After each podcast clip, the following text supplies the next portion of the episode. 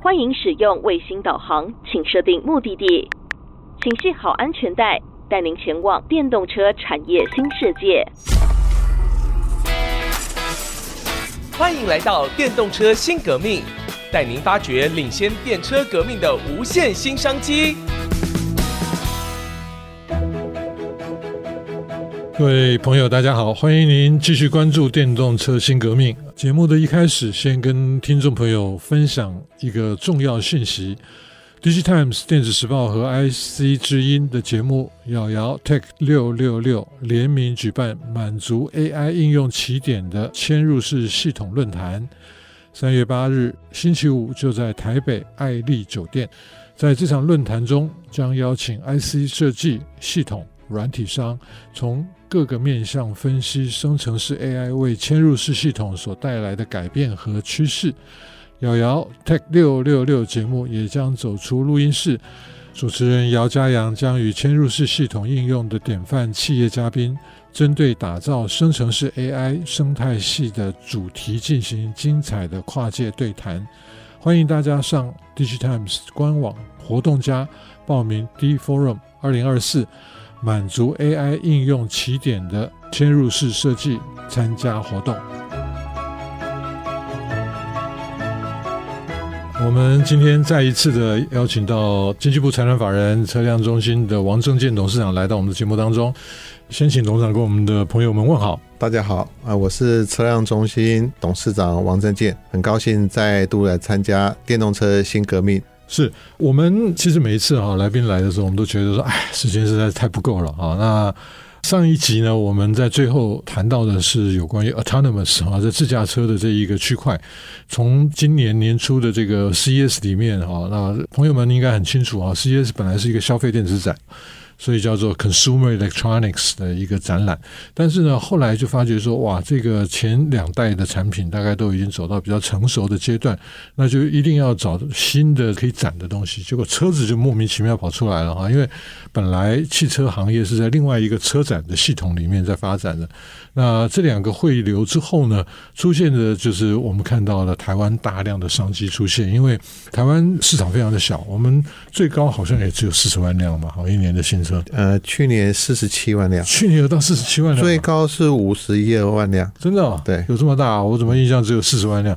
但是没有办法支撑起来车厂啊，所以当年包含像这个玉龙集团，他们都是用一种使命感啊，要打造民族的汽车啊，我们台湾人自己的车，那所以才做下去的啊。那我们看到，当汽车这个领域呢，我们在乘车的，我们讲的 OE 的市场，我们其实是在国际上面比较。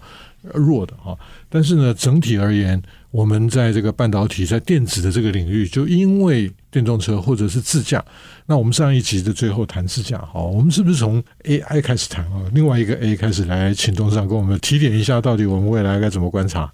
呃，其实自驾有很多的转变，一个观察就是，不见得每部车都要很厉害的自动驾驶。当然，上次有谈论到 Level 四以后会有一些。比较特别的车况路况会有一些风险性，还有一些法律责任的一些问题。那不过我们可以从一些像高速公路上的货车车队来使用。那货车车队或者是公车，那如果是四台货车在一起，只要第一台的货车具有高度支架，后面的第二台到第四台就一般的支架就可以。或者是公车车队，它四台车都可以自驾一起一起跑，到了社区四部车也可以分开跑啊。所以自驾有一种轿车，就是要放了很多功能去自驾。至于商用车，比如说巴士啦或者货车，那情境又不一样。第二种就是要结合车联网跟车外的路况，或者我们叫做智慧交通 ITS。啊，比如说我们又讲光复路，光路最容易塞车。可是我不需要每部车去侦测光复路三段馒头店前面有个路上有一个窟窿一个洞，我不需要每部车经过都要扫描一下侦测，我只要早上六点多有一个人发现了，我就把讯息丢到云端，丢到新竹市政府的一个什么网路啊，其他车就知道这边有个洞，开过去要注意，或者说往后面丢，这部车发现前面一个摩托车摔倒了。立刻往那讯息往后面五台车、六台车丢，那这五台车就不要再加速来追撞了。嗯，这就是车联网的应用，或者说我紧急刹车了，我马上告诉后面五台车我紧急刹车，后面几台车自己也轻微刹车。所以自动驾驶并不是说每部车功力都要很强，而是以后要加强到车跟车间的车间通讯沟通，或者结合到政府的一些公权力、地方政府的资源。另外，以后摩托车也要能够沟通，甚至行人，只要我带智慧型手机或者是手表、手环，只要一个小朋友从路边冲出来，如果他有带手表，能够定位的话。我这部车就可以侦测得到有一个手表冲出来了，我就自动会减速了。或者说有另外一台摩托车从巷子里冲出来，我这部车就发现了，我们两个沟通一下，两边都同时刹车。如果那个摩托车也能够自动刹车，如果它不行，至少我汽车先刹车，所以会减少很多车祸。所以自动驾驶不是单独我这部车的问题，所以这非常有趣。嗯嗯所以这里面有很多 AI 的应用。也就是说，我们的行为哈，就是人的行为会被这个，如果套一句 Microsoft 的讲法叫 Copilot 啊，就是它这个讲法是很有趣的啊，它它完全是车子的讲法。其实我们有做很多研究啊，比如说我们到社区，什么叫智慧 ITS 运输系统，或者我们现在比较流行叫做需要型的运输系统啊，叫做 MAS。需要型就是说。有人出来等公车，我再派公车去载他嘛。那以前的做法就是我出来等公车，我就手机拿出来 APP 按一下，表示我等公车。可是老年人也不会按啊，所以也不需要。所以我只要在公车站牌上附近装几个 camera 监视系统，监视有几个人等公车，我可以把这个人去各自，看他的手背姿态，他是路过的。还是等公车的，我就可以辨别了，我就通知公车来载。如果前面那个公车站没有人等公车，更好，很棒的讯息。为什么？公车就不用停了，甚至不用经过这一站，它可以走 shortcut，走捷径。所以以后的公车没有固定班表，这样子啊，没有固定路线，只要我们交通部同意的话，所以以后的公车系统是没有固定班表、没有固定路线的。公车系统，这叫 MAS，就是这是 AI，是 AI 吗？不，AI 可以预估这个老先生每个礼拜一三五都会出来搭，我预估每个礼拜一三五他会出来，这才是 AI 嘛。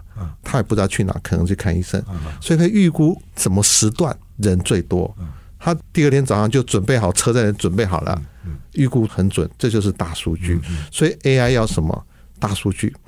第二。环境侦测，第三就是一个高速运算，把这些整合起来。那主持人之前也问到我说，为什么电子业 CES 展都变为电动车展？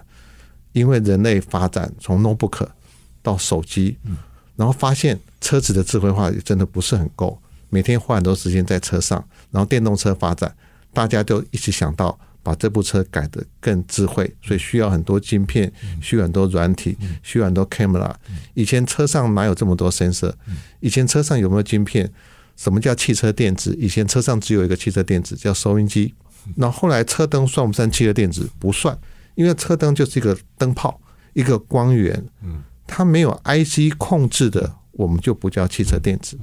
现在每一个车灯都有 IC 控制，现在一部车有两百多个。IC 控制，所以就会有很多汽车电子。是，所以这个半导体的股票都可以买啊。嗯、那这个 关麦之后啊，其实我我是最有福气的了啊。每一次都是关麦之后，有一些关键的一些事情就会讲出来啊。那这个呢，我不能够私吞掉啊。这个因为呃，董事长说你们有一组人专门在研究全世界的这些个专利啊。那讲到这个苹果有一个专利，居然是没有车窗的专利。我我以前在美国学过汽车设计啊，这个董事长可能这个会很意外哈。我学过汽车设计，那汽车设计可能很多人不知道。我的老师告诉我，他是从底特律过来，我在纽约市念书啊。那他说，汽车从哪里开始设计？是从车窗开始设计啊，因为你整个 press 下来的那个车身的那个钢片啊，那这里面会产生多少下脚料？它这个要有一些成本的精算啊。所以苹果居然没有车窗，那这个这个吓死人的车了啊！我们今天啊就是要大放送，因为董事长看了那么多新的新的东西，我们都是看到人家出了车以后，我们才看到。我们很愿意跟大家分享。我们除了跟政府分享，跟所有的厂商朋友分享。其实新竹有很多我们的客户，我们有一组人专门研究全球的车用专利，也不是自己研究，有些要委托厉害的专利的事务所帮我们研究。我们会设定主题，比如说前两年请他们帮我们研究自动驾驶，后来研究一些 AI 的应用。有一年我们就研究特斯拉跟 Apple，然后特斯拉大家就知道，Apple 就一直电动车也一直还没有出来，没出来怎么办呢？就收他的专利。那有一次看到一个专利是一部车是没有车窗的，然后我们也觉得哎很有趣。后来想想也对，他不需要车窗，他用很多摄影机往外面摄影。如果你要看前面，他再把前面的影像丢进来。可是问题是有个心理学的问题，我看不到外面会不会恐慌。它有可能做到，就是你看起来像窗户，实际上它不是窗户啊，所以这是我们一个想象。当然，刚刚老师有说工业设计，那我以前也是有学过工业设计。目前工业设计对汽车影响最大，反而是头灯。嗯，因为如果自动驾驶车还需要头灯吗？嗯，需要，还是需要？为什么？让行人看。嗯，还是需要晚上要用。嗯，要让摄影机看。嗯，所以头灯可能会变得很小。变得很小，因为以后我头灯是镭射头灯。头灯变很小，我会很好设计，也可能很难设计。很小，像眯眯眼。嗯，我可以做假头灯。嗯，所以现在第一个遇到就头灯大小改变很大。第二个，刚刚讲到玻璃，欧洲有一家车厂，应该是今年底或明年会推出它的修理车，后面没有挡风玻璃，后面那一大块玻璃首先就没有了，他就非常勇敢。我认为就是用摄影机来取代往后，所以他已经先苹果一步，后面挡风玻璃没有，在侧窗玻璃侧面的玻璃如果没有，其实是法规，我们全世界的政府都要保护安全，安全就是碰撞之外，规定玻璃不可以全黑，嗯，欧洲有规定，台湾也是一样，全黑怕出事，怕里面发生那个小朋友被打，坏人抓了你抓进去，所以玻璃不准全黑，所以。各位去把挡风玻璃、车窗玻璃贴得黑黑的，是违法的。一定要能够看到部分。所以，如果车窗没有玻璃，都没有车窗的，法令要修改，大家要想很久，这样同不同意啊？所以，这是一个大家都勇敢的往前去思考。我认为没有车窗的车子就是车内元宇宙，又回到了。又是一个元宇宙，给你很多情境，你不要管它怎么开，它就是必然的自然自动驾驶，超酷了。我们在这个新的革命的时代哈，就是我们很难想象未来会是怎么样啊。所以上一集我挖了一个坑，结果董事长没有往里跳哈，就是我问他趋势哈，因为那个趋势真的是太多东西了哈。那不过呢，就是如果这些业者好，那跟厂商的配合。厂商跟这个政府的配合啊，那因为这里面涉及到一些呃公共安全啊，道路上面的这些问题，那当然就跟金融业啊，比如说保险啊这些，那它其实是非常复杂的一个生态系哈。那整个未来会出现什么样的变化，我们真的不知道啊。好，我们先休息一下，我们待会儿再回到电动车新革命。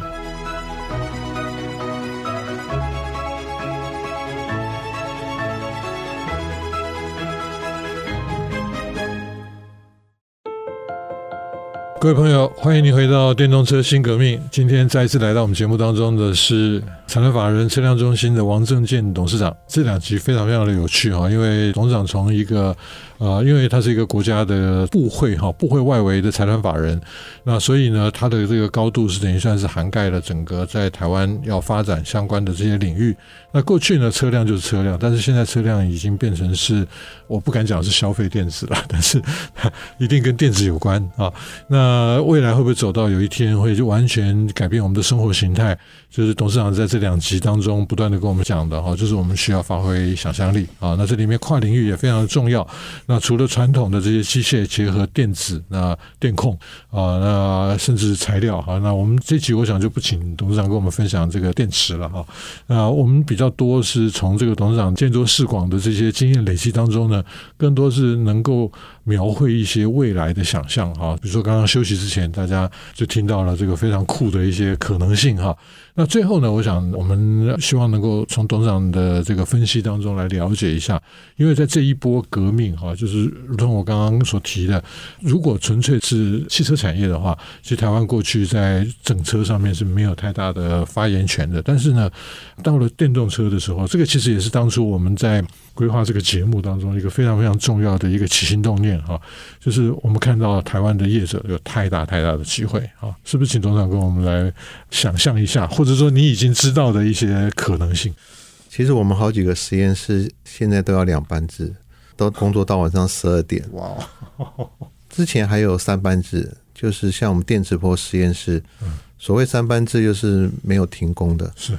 十二点之后还有一班，就是十二点到八点，嗯，所以就代表我们，很难想象政府的财团法人要做到这么累。对，应该是所有的实验室，国内的实验室，不管是哪个行业，很少有实验室需要超过十二点的。嗯，那刚好就是因为汽车电子，嗯，还有我们是跟国际接轨，嗯，所以实验忙不过来，嗯嗯，就很忙，所以我们一直盖新的。汽车电子相关的检测能量，嗯，那这三四年来，经济部也投资到我们中心大约有十三亿台币，啊，就是经济部产业技术师科技专案，后续还会再继续投入，嗯，然后这证明呢，就是说国内跟全球需求很大，那台湾的机会，哦，我们可以看到，像以美国来讲，它是以创新，嗯，比如说像特斯拉，然后。欧洲车厂现在也跟上，那台湾之前是手机跟 notebook 做得很好，嗯，所以台湾在这种软硬整合控制器方面就有很大的机会。第二个原因是汽车以前分很多不同的 level，就是整车厂一个 level，嗯，系统厂我们叫 level one，还有 level two，一阶、二阶、三阶不同的供应商下来。台湾一般只能做到 level 三，啊，就是做 module 模组或者是 component，component 就假设 level 四。可是到电动车不一样，就会像特斯拉，它自己就是整车厂兼 level one，他会自己设计系统。那台湾厂商可以慢慢接近做到系统，再直接跟特斯拉来谈。那电动车很多东西必须做这种 level two、level one 的整合，供应给车厂。啊，比如说刚刚之前讨论过的动力系统，马达动力系统为什么是五合一、六合一、七合一？它就做到一个系统，直接就供应给车厂，中间没有别人，就是 Level One。智慧座舱也是一样，以前只供应一个面板，一块面板，面板可能十七寸、三十寸、三十三寸，现在最大有到接近五十寸，只供应面板不厉害，要有很多的，之前有讲过的，把 ADAS 整合进去，所以会做到一个系统。这还不厉害，必须要一起来设计那个晶片。所以国际车厂最弱的就是晶片，晶片设计，再来是软体设计。所以台湾有关 IC 设计的，或者是电路板、主机板的 computing，就是算力提升的公司，就有很大的机会。好，在智慧座舱，台湾比较有名，像群创、友达、工信电子，智慧座舱都做得很好。群创、友达。打入欧洲、美国的国际车厂，也不是这一两年，还有八九年以上。这就是一个模组。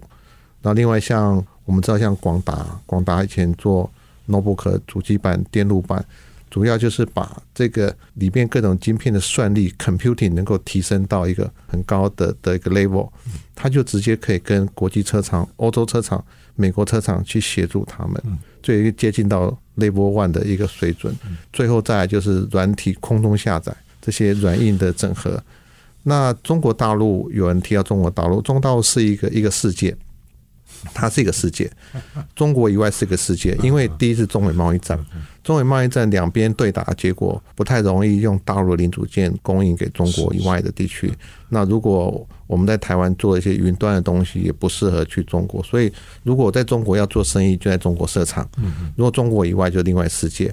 那现在因为中美贸易战还有一些事情，所以欧洲跟美国车厂，他如果要找汽车电子，他会找谁？